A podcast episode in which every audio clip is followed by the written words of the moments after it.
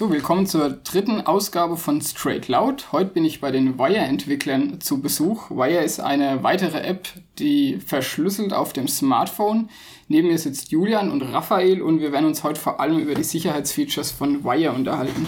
Jetzt würde ich Julian mal bitten, sich kurz den Zuhörern vorzustellen. Was ist deine Aufgabe hier bei CETA bzw. Wire? Hallo, erstmal an die Zuschauer oder Zuhörer besser gesagt. Ich bin Julian, wie, wie Frederik schon gesagt hat, und ich bin im Marketing-Team und schaue, dass unsere Community äh, die richtigen Antworten kriegt und mit den News von Wire versorgt wird. Dann zu dir, Raphael. Ja, ich äh, kümmere mich um die Sicherheit, äh, kurz und knapp gesagt, ähm, vornehmlich um die Produktsicherheit. Produktsicherheit, genau, und darum soll es ja heute auch hauptsächlich gehen. Die erste Frage, die ich jetzt natürlich an euch stellen möchte, ist, warum noch ein Messenger? Es gibt WhatsApp, es gibt Telegram, es gibt Freema, es gibt Signal, davon auch einige oder alle fast, die verschlüsseln. Wieso braucht es jetzt noch Wire auf dem Markt? Also wir haben halt gesehen, dass es sehr viele Apps gibt, die auf Team-Kollaboration ausgerichtet sind, andere wiederum, die vielfältiger einsetzbar sind und andere, die end-to-end verschlüsselt sind. Und wir wollten eben gerade für den Bereich wollten wir eine Lösung anbieten, wo, wo wir eine sichere Teamkollaboration in der Cloud ermöglichen können. Das heißt, wir äh, vereinen die Vielfältigkeit, die Teamkollaboration und eben auch die Ende-zu-Ende-Verschlüsselung. Was verstehst du unter Teamkollaboration? Dass sich ein Team, ähm, sein Team miteinander ähm, kommunizieren kann. Was uns eben wichtig ist, dass das Team auf eine sichere Art und Weise kommunizieren kann. Okay, also Kollaboration im Sinne von Kommunikation. Genau. Ja, könnt ihr uns noch ein bisschen zur Geschichte von Wire erzählen? Wie ist es entstanden? Wie ist die, wer ist auf die Idee gekommen? Ja, also Wire ist äh, um 2012, 2013 entstanden ähm, mit den damaligen drei Gründern. Ähm, und das war eine Zeit, wo das Messaging in der Desktop-Welt eigentlich etwas äh, schwächer wurde und auf mobilen Geräten anfing. Also das waren die Anfänge von WhatsApp, von äh, Viber damals. Und äh, damit hatte man eigentlich zwei getrennte Welten. Und äh, mit einem Ansatz von Wire war es von Anfang an, äh, diese Brücke auch wieder zu schlagen zwischen äh, Desktop und eben der äh, mobilen Welt, die immer wichtiger wurde für Messaging. Also das heißt, in die Marktlücke seid ihr quasi gestoßen, das war ja, Skype war ja damals noch auf dem Markt gewesen. Ich glaube, einer der Gründer von Skype ist auch bei euch in den, finanziert genau. euch auch, richtig? Genau, okay. Ja, also das ist auch ein Problem, das ich selber immer gesehen habe. Man hat immer ICQ und Skype gehabt, so hat es ja irgendwie angefangen. Das ist ja noch ist ja lange her. Und dann hat sich es irgendwie aufs Handy verlagert. Erst mit SMS und dann kam ja WhatsApp und auf dem PC ging dann irgendwie eine Zeit lang gefühlt gar mhm. nichts mehr mit, mit Instant Messaging, das ist richtig, ja. Die Entwicklung von Wire würde mich jetzt noch interessieren. Habt ihr von Anfang an äh, Sprachchats unterstützt oder war das eine reine Instant Messaging App gewesen? Also die Funktionen äh, waren am Anfang äh, deutlich eingeschränkter und wir haben auch nicht alle Plattformen unterstützt. Das ist erst im Laufe der Zeit hinzugekommen. Äh, Sprache war dann zunächst mal nur ähm, in 1 zu 1 Gesprächen und später kamen dann eben auch Gruppenanrufe und äh, Videoanrufe dazu. Und was die Plattform angeht, wurde Wire ursprünglich, ich meine, nur auf macOS unterstützt, auf dem Desktop. Später kam dann Windows dazu und ähm, die Web-App. Also, wenn ihr mich jetzt überzeugen müsstet, warum sollte ich Wire am Konkurrenten vorziehen? Wir können ja mal WhatsApp zu, zum Vergleich ranziehen. WhatsApp hat Ende-zu-Ende-Verschlüsselung, man kann Sprachtelefonie machen. Ich habe jetzt selber kein WhatsApp. Ich weiß nicht, Videotelefonie geht vielleicht auch schon. Oder geht mhm. nicht, ihr wisst es vielleicht besser. Aber Sprachtelefonie geht.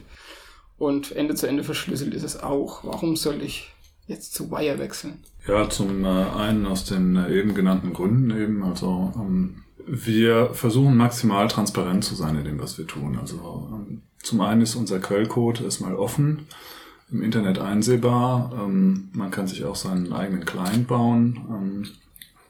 Das recht einfach. Ähm, weiterhin positionieren wir uns auch ganz klar, dass wir ähm, keine Werbung in unserem Produkt wollen und auch keine Nutzerdaten äh, weiterverkaufen. Werbung im Produkt wäre quasi der GAU für die Privatsphäre. Das wird ja auch die Überlegung dahinter sein wahrscheinlich. Genau. Ja, dann ist mir aufgefallen, im Gegensatz zu anderen Messengern ist der Status der verschickten Nachricht bei euch nicht sichtbar. Ist das auch aus einer Datenschutzüberlegung heraus entstanden? Ja, das ist richtig. Also bei uns kann man mittlerweile sehen, ähm, ob eine Nachricht ankam, aber nicht, ob sie gelesen wurde. Also reine Und, Datenschutzüberlegung genau. ist das. Okay. Warum nicht optional? Also ich, ich kenne Freema habe ich, da kann man es optional an- und ausschalten. Das äh, wäre eine Möglichkeit für die Zukunft, ja. Alles klar. Okay, dann sind wir auch schon bei der nächsten Frage. Welche Daten erhebt ihr und wie geht ihr damit um? Also wir versuchen ähm, so sparsam zu sein, wie es geht, äh, was die Daten angeht. Und ähm, brauchen also nur das absolute Minimum, äh, damit Wire technisch funktioniert. Also ich muss mich anmelden. Ich habe schon gesehen, dass man keine Telefonnummer braucht. Genau. Funktioniert aber nur über die Web- oder über die Win Windows-Anmeldung nicht. Also sobald man sich die Handy-App installiert, dann wird man trotzdem nach der Nummer gefragt. Das ist korrekt. Also momentan muss man sich tatsächlich auf dem Desktop ähm, erstmalig anmelden, wenn man das mit der E-Mail-Adresse machen will. In Zukunft wird das auch wieder möglich sein ähm, auf den mobilen Apps. Ähm, und äh, ja, somit gibt es eben keinen Zwang, die eigene Telefonnummer dort einzutragen. Und es gibt auch keinen Zwang, das Adressbuch zur Verfügung zu stellen. Ähm, das ist bei uns eine Maßnahme, die einfach nur dazu dient, wenn man sie dann optional einschaltet, ähm, sich äh, mit anderen zu verbinden. Da schließe ich gleich meine nächste Frage an. Ich habe auf Android die App installiert und bin gleich beim ersten Start von Android gefragt worden, ob ich der App Zugriff aufs Adressbuch geben möchte. Wenn ich jetzt nicht Android 6 habe, wo ich die Berechtigung nicht einzeln verwalten kann, was passiert da? Wird da schon abgegriffen? Weil ich kann ja, ich habe gesehen, in den Optionen kann ich es abschalten, aber erstmal fragt die App danach. Ja, das ist richtig, dass äh, vor Android 6 die Berechtigungen noch komplett im äh, Bündel zu vergeben sind. Also es wird nachgefragt, aber nicht einzeln pro Berechtigung. Ja, also sobald ich jetzt die App starte und ich, jetzt, ich würde zulassen auf Android 6 drücken, was passiert dann, wenn dann die Daten schon mal in die Cloud geladen oder also, gibt es einen Zugriff aufs? Den, ähm, insofern das Konto angelegt wurde, ist es dann so, dass eben äh, auf das Adressbuch zugegriffen wird. Okay. Es werden nur die Telefonnummern der äh, Kontakte in Betracht gezogen und die werden äh, zunächst mal gehasht mhm. und äh, werden in gehashter Form an die Wire-Server übertragen und werden dort auch nicht abgespeichert, sondern da wird praktisch in Echtzeit ähm, geschaut, ob jemand mit diesem Hash eben auch Wire-Nutzer ist. Und dann wird eine Verbindung geschaffen, so dass man dann mit der Person chatten kann. Also das heißt, der Hash von der Einzelperson, der muss aber dauerhaft auf den Wire-Servern gespeichert bleiben, damit dieser Abgleich möglich ist. Also wenn ich jetzt mich anmelde mit meiner Handynummer, müsste ja der Hash bei euch auf den Servern. Genau, also die äh, Handynummer muss man dafür natürlich hashen, damit diese Vergleichbarkeit gegeben ist. Und auch speichern. Die muss man dann, wobei man das auch natürlich in ja. Echtzeit machen kann, ja. Wäre es da nicht schön, wenn man erst gefragt wird? Also klar, in Android 6 wird man gefragt, aber warum fragt die App nicht erst, ob man das überhaupt will? dass die Sachen gehasht hochgeladen werden? Ja, wie gesagt, in äh, Android 5 wird es auch gefragt, aber eben im Bündel. Also da kann man nicht selektiv dann äh, ähm, Berechtigungen wie bei der Kamera äh, oder den Fotos oder dem Standard und so weiter einzeln vergeben. Das mhm. liegt einfach daran, wie Android funktioniert. Deshalb gibt man diese Berechtigung von Anfang an. Allerdings wollen wir noch als Verbesserung ähm, das manuell ähm, praktisch hinzufügen, dass ähm, da nochmal nachgefragt wird von Wire selbst und nicht vom Betriebssystem. Ja, genau, das wäre mein, ja, mein Vorschlag auch gewesen. Genau, das haben wir auch ähm, publik gemacht, dass wir das so machen werden steht und unter unserer Datenschutzerklärung. Bisschen meckern will ich ja jetzt auch. Also mit dem Hashing, das habe ich in einem Interview gelesen, dass ihr oder auch in irgendeiner Kritik, wo ihr mal drauf geantwortet hattet, dass ähm, diese Daten eben dann gehasht hochgeladen werden. Finde ich eine super Idee, weil erstens kriege ich ja da den Komfort, wie ich ihn im Grunde bei WhatsApp habe, dass meine mhm. Kontakte abgeglichen werden, muss aber gleichzeitig meine Handynummer nicht fortgeben. Die verlässt ja vermutlich das Handy gar nicht, sondern die App wird sie vermutlich hashen und den Hash hochladen richtig? Aus den Kontakten, ja, ja. Genau. Oder eher die eigene. Die eigene, die eigene wird bei der Registrierung mit der Handynummer schon an Wire geschickt. Ähm, okay. Weil eine Bestätigungs-SMS äh, kommt und dafür braucht man schon die Nummer. Okay, also wenn man sich, wenn man das umgehen will, dann mit E-Mail registrieren und dann genau. kriegt man auch keine SMS dementsprechend. Genau, also genau, da war, wo wollte ich jetzt mit meiner Kritik hin? Ja, Hashing, genau, das habe ich nirgends dokumentiert gefunden bei euch auf der Seite, sondern nur. Das äh, ist in unserem ähm, White Papers dokumentiert. Also wir haben zwei White Paper, in okay. denen wir sehr tief technisch ins Detail gehen, das äh, Privacy White Paper und das Security White Paper. Ähm, kann man runterladen auf wire.com slash privacy und ähm, dort versuchen wir so gut wie möglich eben diese technischen Aspekte abzudecken und äh, erläutern diese Einzelheiten. Ja. Gut, dann muss ich meine Kritik zurückziehen, dann hat Google versagt wahrscheinlich bei mir. okay, dann so generell, welche Sicherheitsstandards sind denn implementiert? Und, und, beziehungsweise wie unterscheiden die sich denn? Also habe ich einen anderen Sicherheitsstandard, eine andere Verschlüsselung bei Textchat, habe ich eine andere bei VoiceChat, habe ich bei Telefonie eine andere und wie funktioniert die ganze Geschichte dann wieder bei Gruppen? Vielleicht noch ganz kurz vorweg, also wir freuen uns immer über Kritik, positive wie negative, positive ohnehin negative deshalb, weil das für uns äh, eine Chance bedeutet, das Produkt auch weiterhin verbessern zu können. Was die verschiedenen Verschlüsselungstechniken angeht, ist es so, dass äh, Textnachrichten Ende zu Ende verschlüsselt werden äh, und auf mehreren Geräten auch synchronisiert übertragen werden. Und als Protokoll benutzen wir da Proteus. Das ist eine eigene Implementierung ähm, von dem Nachfolger von Off äh, ähm, was sich heute Double Ratchet Algorithm nennt, was im Prinzip das äh, Off-the-Record-Protokoll an die mobile Welt anpasst. Off-the-Record, vielleicht nochmal kurz erklärt, wenn ich es richtig weiß, ich versuche es mal, schickt einen permanenten Datenstrom, so dass am Ende gar nicht gesehen werden kann von dem Belauscher, ob überhaupt Text geflossen ist oder nicht. Also bei Off the Record war es eben so, dass man eine Session hatte zwischen zwei Geräten und die mussten dafür beide online sein, weil diese Session dann eben initialisiert wurde, wenn beide online waren. Also äh, vielleicht kennen das noch einige von Skype früher, wo die Nachrichten nur übertragen wurden, wenn man auch gleichzeitig online war. Und ähm, in der Welt der Smartphones ist das eben nicht mehr gegeben. Da ist man mal online, mal offline, mal in einem Zustand zwischendrin. Ähm, und ähm, deshalb ist es eben so, dass ähm, äh, es zum einen eben wichtig ist, dass äh, man überhaupt eine Nachricht verschicken kann, bevor die andere Person äh, online ist. Ähm, und ähm, äh, zum anderen ist es so, dass versucht wird, jede Nachricht ähm, getrennt zu verschlüsseln. Also ähm, das Schlüsselmaterial wird so oft wie möglich ausgetauscht. Okay.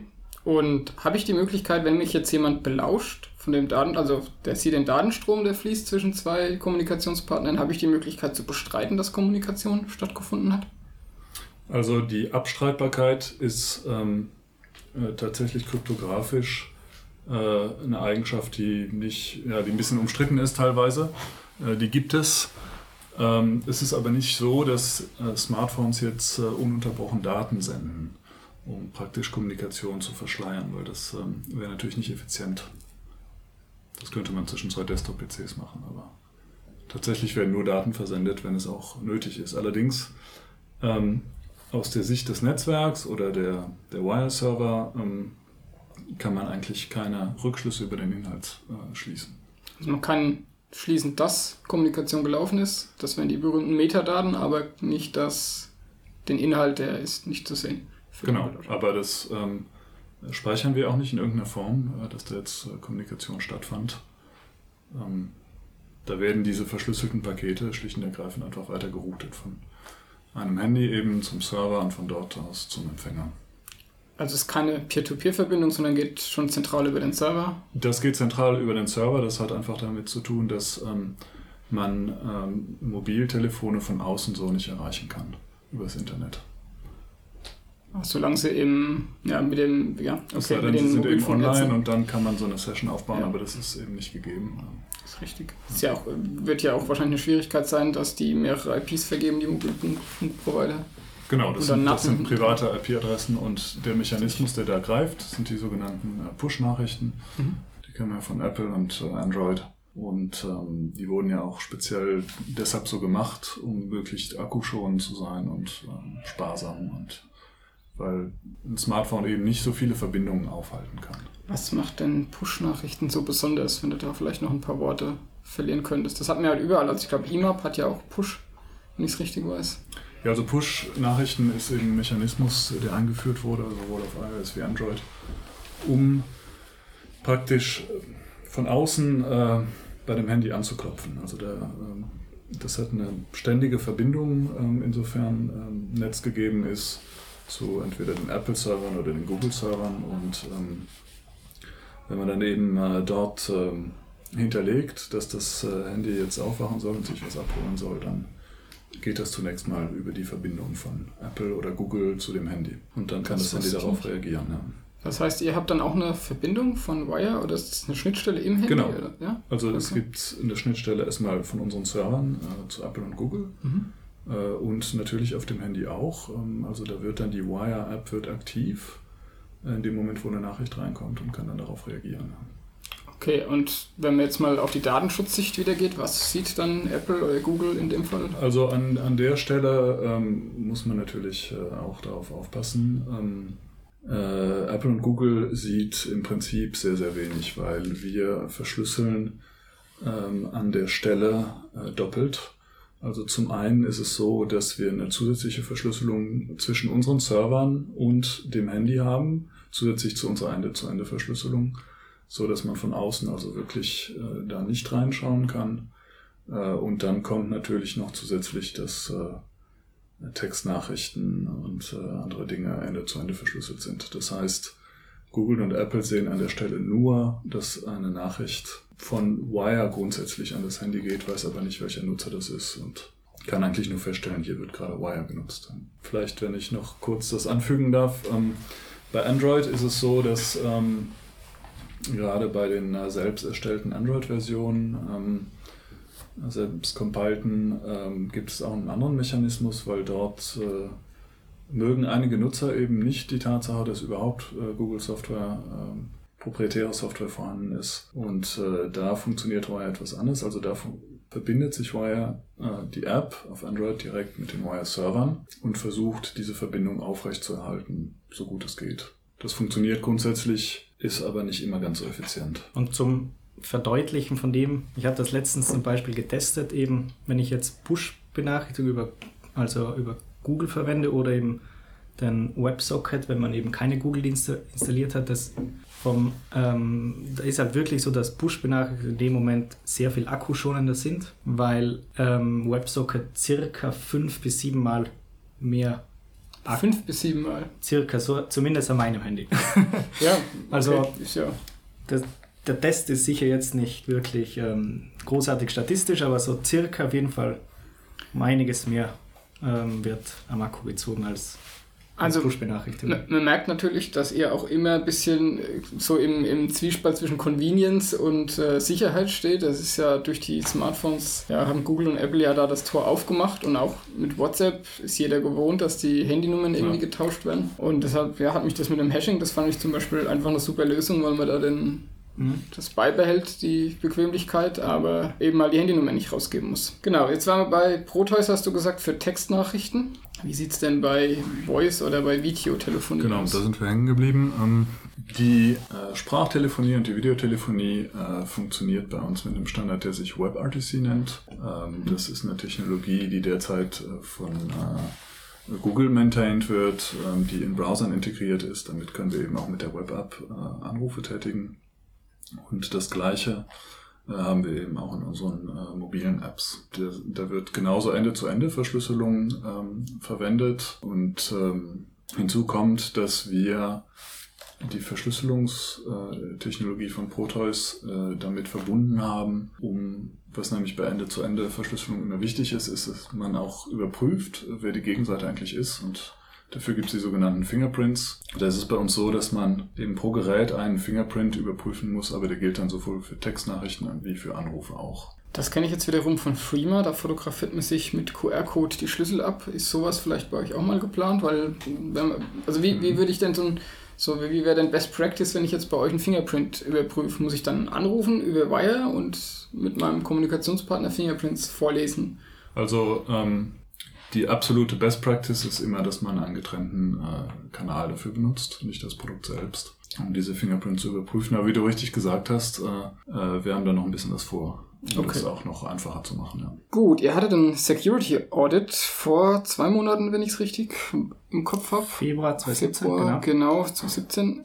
Was waren da denn so die herausragenden Ergebnisse, die ihr vielleicht mal erwähnen wollt? Also da ging es äh, darum, eben unsere ähm, äh, Verschlüsselungs- äh, Implementierung Proteus und äh, CryptoBox auditieren zu lassen. Und ähm, das haben die Firmen Kudelski und äh, x41 DSEC gemacht. Die Ergebnisse ähm, waren einige Kritikpunkte in der Implementierung, ähm, allerdings keine schwerwiegenden Lücken, was also äh, ja, vor, der, vor dem Hintergrund der, der Akribie, mit der da vorgegangen wurde, ein sehr gutes Ergebnis ist.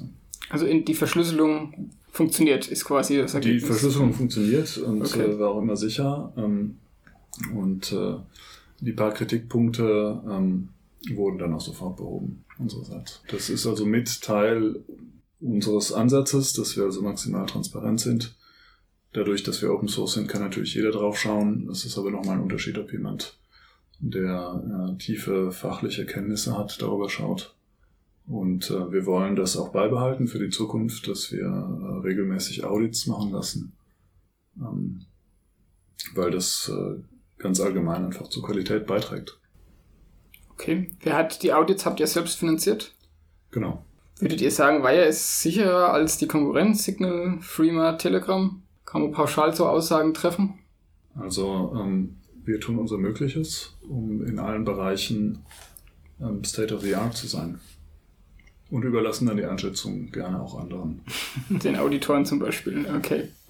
Also was mir zum Beispiel aufgefallen ist bei Telegram ist ja mittlerweile bekannt, dass die Behörden einfach hergehen und äh, diese SMS abfangen, wenn man ein neues Gerät pairen will und das auch, glaube ich, schon jetzt im zweistelligen Bereich 44 Mal, glaube ich, habe ich jetzt im Kopf, äh, vom, in Deutschland so praktiziert worden ist von den Behörden. SMS abgefangen, neues Gerät registriert, alles Gerät kurz äh, deauthentifiziert, dass die Nachricht nicht ankommt. Bei euch ist es ja so, dass man dann äh, mit Benutzername und Passwort zum Beispiel rangeht. Habt ihr euch da auch Gedanken gemacht, um solche Angriffe von Anfang an dann zu unterbinden? Ja, also das, äh, die Lösung hast du ja bereits genannt. Äh, man muss äh, die äh, Telefonnummer eben bei Wires gar nicht hinterlegen. Also das heißt, es gibt auch diesen Mechanismus, einfach ein neues Gerät registrieren, das, wo nur eine SMS ausreicht, das gibt es bei euch gar nicht. Ähm, also wenn man das Konto eben nicht mit der Telefonnummer anfangs registriert und die auch später nicht hinzufügt, dann kann man eben auch keine SMS abgreifen. Wenn man jetzt mit SMS, also mit, mit ganz normal mit Handynummer registriert und dann ein neues Gerät hinzufügt, wie sieht es da aus? Ja, also grundsätzlich, wenn die Telefonnummer hinzugefügt wird, also wir haben in dem Sinne keine äh, Zwei-Faktor-Authentifizierung, die man dafür bräuchte, äh, dann ist es tatsächlich so, dass man mit einer SMS sich nochmal anmelden kann. Ähm, allerdings ist es so, dass bei dem zweiten Gerät, was man hinzufügt, man ähm, eben auch gebeten wird, dann noch eine E-Mail-Adresse zu hinterlegen. Immerhin etwas sicherer dann als einfach nur die SMS. Ja, dann kommen wir mal zum Thema Metadaten. Ist ja schon so ein bisschen durchgeklungen manchmal, wo die anfallen, bei wem die anfallen. Ihr sagt ja, ihr speichert möglichst wenig. Jetzt habe ich einen Artikel bei euch gelesen gehabt, konstante Bitrate und variable Bitrate. Das sind ja so Sachen, da hätte ich jetzt als Laie gar nicht dran gedacht, dass schon der, naja, ist ja wirklich so klein-klein schon. Das, das ist, ja. Also mal zu, um zu erklären, was es ist, wenn ich hoffe, ich mache es richtig, wenn nicht, korrigiert ihr mich. Konstante und variable Bitrate kennt man schon von MP3 zum Beispiel wie man die encodieren kann. Konstante Bitrate heißt, es ist immer der gleiche Datenstrom und die variable Bitrate kann ein bisschen besser komprimieren. Das heißt, die Datei kann am Ende kleiner werden, weil es Stellen in der Musik zum Beispiel gibt oder in der Sprache jetzt bei euch, wo, was weiß ich, sagen wir mal, das ist Stille, brauchen wir auch nicht viel Daten speichern dann. Und das kann wohl von, ist von Forschern nachgewiesen worden, dass man da schon ganze Sätze rausfiltern kann, selbst wenn die, die Verbindung Ende zu Ende verschlüsselt ist. Und man könnte auf ganze Sätze schließen. Habe ich das so richtig? Genau, das stimmt grundsätzlich. Ähm, also wir haben genau diesen Artikel geschrieben, um das Thema ein bisschen zu beleuchten. Also ähm, einerseits ist es so, dass bei variabler Bitrate man äh, da eigentlich an dem technisch Möglichen ist, was äh, überhaupt Audiokomprimierung bei guter Qualität äh, angeht, äh, realisierbar ist. Ähm, und ähm, deswegen ist es natürlich so datensparsam wie möglich und äh, heißt auch, dass man über recht schlechte Verbindungen noch Sprache übertragen kann. Also ähm, Handys äh, auf dem Edge-Netz äh, können durchaus, wenn das Signal stark genug ist, äh, auch noch zum Telefonieren verwendet werden. Das würde mit Wire gehen, im Edge-Netz ja. noch zu telefonieren. Das geht grundsätzlich, ja. Wie wird denn die Geschwindigkeit oder wie wird die Qualität, wird die ausgehandelt zwischen den zwei Clients? Wird da so ein kleiner Geschwindigkeitstest gemacht oder man Ja, also äh, grundsätzlich äh, wird die nicht nur anfangs ausgehandelt, sondern ähm, wird später auch noch angepasst. Wenn die Bedingungen sich verändern eben im Netz, ähm, ist es so, dass äh, die Bitrate bei variabler Bitrate eben nochmal angepasst werden kann. Das heißt aber auch, wenn ich jetzt zum Beispiel im 4G-Netz telefonieren will und dann merkt euer Algorithmus, boah, geile Geschwindigkeit, Das heißt, der handelt ja. eine HD-Qualität aus und mein Datenverbrauch, der geht dann richtig hoch wahrscheinlich. Richtig hoch nicht, nein. Ne? Aber der wird dann, äh, sagen wir mal, vielleicht verdoppelt bei Sprachanrufen. Ja. Okay. Also bei konstanter Bitrate ist das natürlich dann ja, überschaubar, was passiert, weil man es vorher schon eben weiß. Ähm, das heißt, bei konstanter Bitrate und ich wäre im Edge-Netz, dann hätte ich ein Problem wahrscheinlich. Richtig? Das wird in der Praxis dann schwieriger. Ja. Okay. Ich will es nicht ganz ausschließen, ähm, aber äh, grundsätzlich muss man dann eben sehen, äh, dass auch die Sprachqualität dadurch etwas runtergeht. Okay. Aber wie vorhin schon erwähnt, also es gibt Studien zu dem Thema leider nicht sehr viele und ähm, die, die gemacht wurden, sind auch leider nicht genau äh, für den äh, Codec äh, gemacht, den wir verwenden, also Opus in dem Fall, sondern das wurde für einen anderen Codec gemacht, der sich äh, Speaks nennt. Ähm, und ähm, deshalb kann man diese Ergebnisse auch nicht eins zu eins übertragen. Also bei Speaks ist die Situation noch, sagen wir mal, etwas dramatischer als bei Opus. Ähm, in dem Sinne, dass man dort ähm, aus ähm, variablen Bitraten ein bisschen mehr rauslesen kann. Und das ist eben genau das, was ähm, in dieser Untersuchung gemacht wurde. Ähm, da hat man eben, naja, längere ähm, Mitschnitte genommen, eben ganze Sätze und hat versucht, äh, diese Sätze mit anderen äh, bereits vorher aufgenommenen Sätzen zu vergleichen. Und deshalb ähm, heißt das noch lange nicht, dass man einzelne Worte äh, daraus wieder entschlüsseln könnte. Also man muss wirklich Verdacht haben, dass da ein gesamter Satz drin ist und äh, kann dann mehr oder weniger sagen, ja oder nein, dieser Satz ist mit einer 80-prozentigen Wahrscheinlichkeit zum Beispiel jetzt gesagt worden. Ähm, aber es ist nicht möglich, ähm, ein verschlüsseltes Telefonat zu transkribieren und daraus wirklich Text zu generieren. Deshalb ähm, haben wir diese Option jetzt ähm, in unserem Produkt mit drin, dass also der Nutzer einfach entscheiden kann, ähm, was er möchte. Äh, will er lieber eben variable Bitrate mit höherer Qualität, äh, besserem Datendurchsatz in schlechten äh, Netzwerken und eben auch äh, bessere Energieeffizienz nebenbei gesagt. Oder äh, will er dieses Risiko nicht eingehen und dann gibt es da genau eine Option, die man umschaltet. Und ab dem Moment sind alle eingehenden und ausgehenden Anrufe mit konstanter Bitrate. Also das muss nur eine Seite machen, das müssen nicht beide Seiten machen. Ja, jetzt kommen wir mal zu diesen ganzen Leaks, die es so die letzten Jahre gab. Es gab jetzt den neuesten Leak, das war der Vault 7 von Wikileaks beziehungsweise von der CIA. Die Medien haben natürlich gleich wieder getitelt mit WhatsApp ist geknackt. Am Ende kam dann raus, dass es Quellen-Telekommunikationsüberwachung war. Das heißt, die haben sich im Handy eingewanzt und haben, bevor verschlüsselt wurde, die Nachrichten mitgelesen. Kann man sich dagegen überhaupt schützen als reine App-Hersteller? Nein, also ähm, die Antwort liegt ja schon in der Frage. Es geht nicht. Technisch ist es einfach so, dass eine App nicht das Betriebssystem sichern kann, auf dem sie läuft. Also das heißt, wenn das Betriebssystem angezapft worden ist von den Diensten, von Behörden, kann man natürlich genau. mitlesen. Ja, ich habe mal die Frage aufgeschrieben, gibt es eine Ideologie hinter Weihe? Was ich damit meine, ist, ist sind Datenschutzaktivisten hinter euch oder seid ihr sonst wie ideologisch geprägt? Ja, so ein kleines Bild unserer Ideologie haben wir schon. Und zwar, ähm, wir sehen Wire immer so als Art Tür. Ähm, und zwar ist es meistens ja so, dass man zum Beispiel im Badezimmer oder im Schlafzimmer, da meist, machen die meisten Menschen eigentlich das Gleiche grundsätzlich, aber trotzdem macht man halt hinter sich die Tür zu. Und genau das möchte, möchten wir mit Wire halt sein, einfach diese Tür, die man hinter sich zumachen kann, wo man eben in einem privaten Raum kommunizieren kann. Und Wire soll halt einfach so eine Art Schild sein, um eben eine digitale Privatsphäre einfach zu wahren, genauso wie, wie das eine Tür im wirklichen Leben einfach macht. Sehr schön, ja. Also ist ja in den letzten Jahren, also ich bin immer erschrocken, wie, wie leichtsinnig die Leute mit ihrer Privatsphäre umgehen und wie du sagst, man hat einen Bart und macht da auch die Tür zu. Ja, man hört ja oft den Spruch, ich habe nichts zu verbergen, aber ja, wir ziehen uns alle an, wir haben doch irgendwie was zu verbergen, sonst würden wir alle hier nackig rumtanzen. Ja, deshalb sehr schön und vor allem finde ich schön, also ich habe oft das Problem gehabt, wenn ich habe jetzt seit Jahren wirklich, muss ich sagen, eine App gesucht, mit der man vernünftig telefonieren kann und die Ende zu Ende verschlüsselt. Es gab wieder, immer hin und wieder mal ein paar Kandidaten. Tox gibt es zum Beispiel. Ich weiß nicht, ob euch das was sagt. Da habe ich jetzt vor ein paar Tagen erst getestet. Ist völlig unbenutzbar von der Sprachqualität her. war ich auch wieder erstaunt, gibt's ja auch schon ein paar Jahre.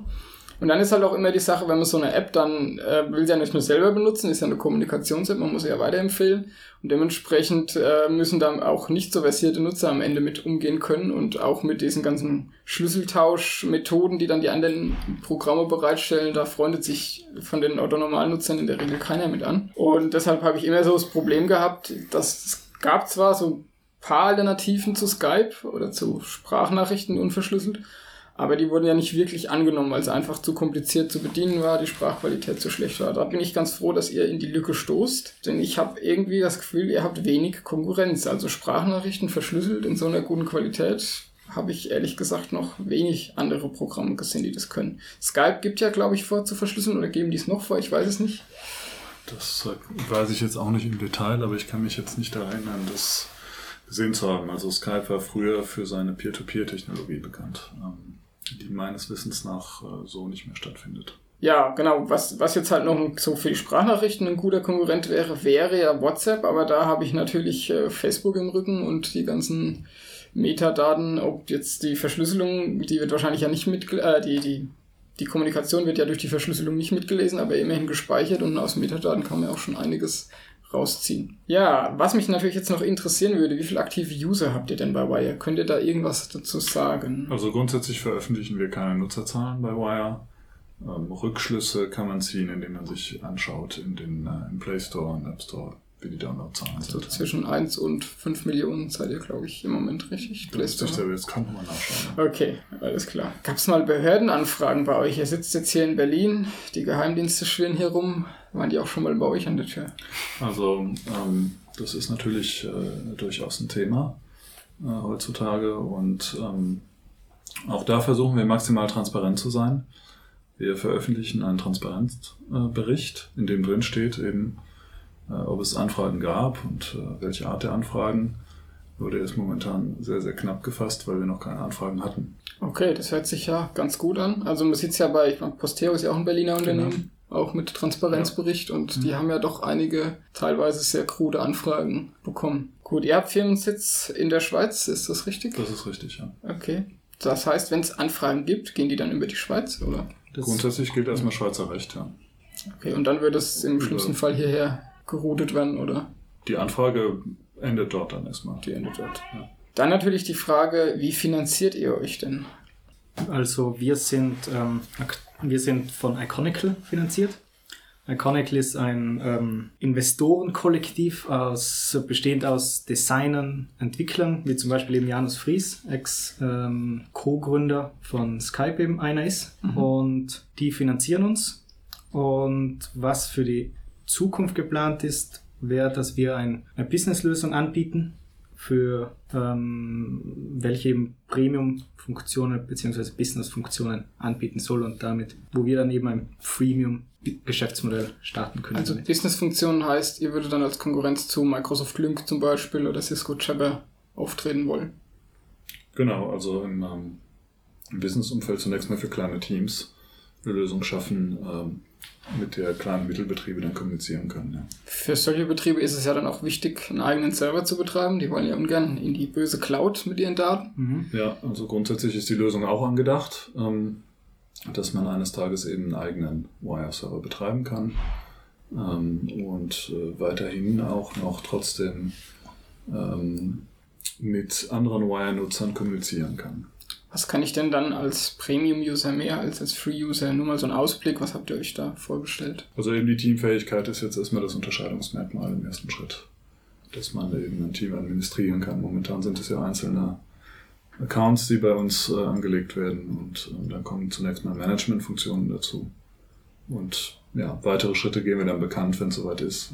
Okay. Also es würde heißen, ihr wollt wirklich ein Unternehmen rein, dass die ihre aktuelle Software ersetzen oder mit euch gleich anfangen zu arbeiten. Wir würden uns freuen, äh, wenn man uns eine Chance gibt äh, und vorher mal ausprobiert, weil man das eben auch ganz einfach dann in der Consumer-Version testen kann und dafür schon ein Gefühl bekommt, wie es funktioniert. Jetzt wäre meine nächste Frage auch so ein bisschen äh, auf die Endgeräte abgezielt. Ich hatte jetzt der, als erstes den Windows-Client installiert hm. und da ist mir ein bisschen negativ aufgefallen, dass der immer eingeloggt bleibt. Das heißt, ich müsste mich manuell ausloggen. Also bei Skype zum Beispiel kann ich ja einstellen, dass ich äh, nicht automatisch eingeloggt bin. Mhm. Und wenn wir mal ehrlich sind, der Schutz der Endgeräte, ich weiß nicht, wie viele User da wirklich hohen Wert drauf legen. Ich habe mein Android zum Beispiel auch nicht verschlüsselt. Mein Computer ist verschlüsselt, aber Android zum Beispiel ja nicht. Also wenn da einer Zugriff drauf hätte physisch, könnte er die Nachrichten mitlesen. Also wenn man sich natürlich ausloggt, was man machen kann, ähm, und dann die Nachrichten löscht, äh, dann, dann wären die eben auch weg. Das ist natürlich die Frage, ob man das als Nutzer immer will. Ach, ausloggen heißt, Nachrichten werden gelöscht. Wenn man sie zusätzlich noch löscht. Ja. Ach, Wenn man es nicht tut, dann äh, ist ja das Problem, dass das Ausloggen alleine eben nichts bringt. Ähm, also an der Stelle empfehlen wir ganz klar eben das Betriebssystem erstmal zu verschlüsseln. Weil ähm, sonst wird es eben eine schwierige Entscheidung für den Nutzer, will ich jetzt noch meine Historie auf dem Gerät haben oder möchte ich das nicht? Was ich auch eine schöne Funktion fand, da habt ihr noch, habt ihr noch gar nicht angesprochen, das ist die Funktion Nachrichten äh, zeitgesteuert zu löschen. Mhm. Da ist mir jetzt auch noch, ihr könnt gleich noch ein bisschen was dazu erzählen, aber mir ist jetzt auch aufgefallen, wenn ich eine Nachricht eben, ich kann, also nur zum, zur Erklärung, ich kann eine Nachricht ähm, zu einer Art Timestamp verpassen, dass die eben nach einer bestimmten Zeit gelöscht wird. Ich glaube, unabhängig davon, ob mein äh, Gegenüber die gelesen hat oder nicht, die hat dann einfach die, ein Ablaufdatum quasi. Nach einem Tag zum Beispiel wird die automatisch gelöscht und zwar auf beiden Geräten. Also bei meinem die Nachricht, also der Countdown, wenn man so will, fängt dann an, ähm, wenn die andere Seite die Nachricht empfangen hat. Okay, also wenn der Status delivered heißt der, glaube ich, oder genau. Auch wenn die, die die Nachricht öffnet, also nicht nur empfängt. Genau, öffnet, öffnet. richtig. Ja. Öffnet, also gelesen das heißt, hat. Da steht dann wenn, quasi, ja. Wenn eben der Countdown bei fünf Minuten äh, angesetzt wird, ähm, und die andere Seite, die dann öffnet, dann fangen die fünf Minuten dann an, wenn die Nachricht das erste Mal angezeigt wird und, ähm, und laufen dann eben ab. Okay, was mir da auch aufgefallen ist, wenn ich so eine Nachricht verschicke, wird die nicht über alle meine eigenen Geräte synchronisiert, richtig? richtig? Ja. Auch eine, ein Sicherheitsfeature, falls ein, ein Spionagegerät sich da eingeklinkt hat. Mhm. Ja, das habe ich äh, zum Beispiel vermisse ich bei anderen Geräten, also bei anderen Messengern auch, dass man eben solche Nachrichten hat, die man dann für alle Geräte löschen kann. Das geht ja auch, also man kann sie auch schicken ohne so ein Timestamp und dann nachträglich auf allen Geräten nochmal löschen dann. Genau, man kann sie löschen, man kann sie editieren mittlerweile. Und das Editieren ist natürlich besonders schön, weil dann kann am Ende einem keiner mehr nachweisen, wer wann was wo geschrieben hat. Man also bei dem Editieren ist dann schon klar markiert, dass die Nachricht editiert wurde. Ah, das ist schon markiert. Das okay. heißt, man kann jetzt nicht einen Gesprächsverlauf ähm, entfremden im Nachhinein. Und ja. Ja, Zumindest nicht ohne das Sauffeld. Okay. Also das führt mich jetzt sogar wieder zurück zu der, zu der Frage mit Telegram, dass man da ja rein mit einer SMS ähm, ein drittes Gerät verbinden kann. Da gibt's ja jetzt auch aktuell den Prozess mit so einer Name ist mir jetzt entfallen, Oldschool irgendwas ähm, im Osten der Republik, die haben Flüchtlingsheime angegriffen und das, da haben sie sich über Telegram verabredet. Und im Grunde basiert die, die ganze Anschuldigung auf diesem Telegram-Protokoll nur dieses dritte Gerät, das da die Behörden eingeschmuggelt haben. Damit hätten ja die Behörden selbst schreiben können. Da ist ja wirklich, äh, ja, mit, den Be mit der Beweissicherung, ja, ist ja ein großes Fragezeichen dran, wenn die Behörden da selbst reinschreiben können und am Ende gar nicht mehr klar ist, wer was geschrieben hat. Aber mit solchen Nachrichten, die sich natürlich dann editieren lassen oder löschen lassen, ist man natürlich schon mal ein Stück sicherer. Würdet ihr uns noch einen Zukunftsausblick geben? Also was sind so die Features, die als nächstes kommen? Was habt ihr geplant? Also grundsätzlich äh, kündigen wir das nicht lange im Voraus an, wenn wir was tun. Wir machen es erstmal und bringen es dann raus. Äh, einen kleinen Ausblick haben wir ja schon gegeben. Also wir bewegen uns jetzt in Richtung äh, Firmenkommunikation und werden dort jetzt erstmal in nächster Zeit aktiv werden. Aber es gibt auch äh, durchaus noch einige Dinge äh, für private Benutzer, die, die jetzt kommen werden. Ja. Kommt noch was Spannendes. Verratet ihr aber nicht. Folgt, folgt uns auf, äh, auf Twitter. ich dachte, du bist ja der Marketingchef. okay. Nochmal zur Verbreitung. Also so ein Messenger lebt ja von seiner Verbreitung. Habt ihr da auch ein bisschen, äh, habt ihr da einen Plan, wie ihr da vielleicht noch mehr in den Markt drängen wollt, dass er auch die anderen ein bisschen zurückdrängt, weil WhatsApp steht ja im Moment wie der Fels in der Brandung. Jede, die Medien schreiben, Freema ist besser. Euch hört man zum Beispiel ganz selten in den großen Medien. Hat mich auch gewundert. Also oft wird Signal, Telegram und Freema erwähnt. Ihr werdet irgendwie kaum erwähnt. Mhm. Wundert mich auch.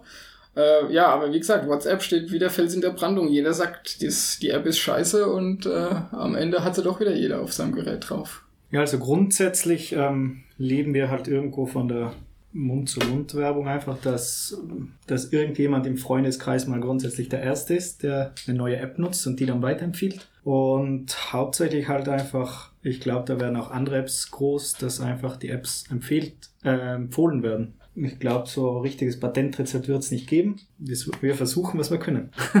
Wollt ihr noch was loswerden? Vielleicht noch zu dem Thema dazu muss man sagen, dass das Wire natürlich ein bisschen der Newcomer ist in der Runde auch. An Alternativen zu WhatsApp.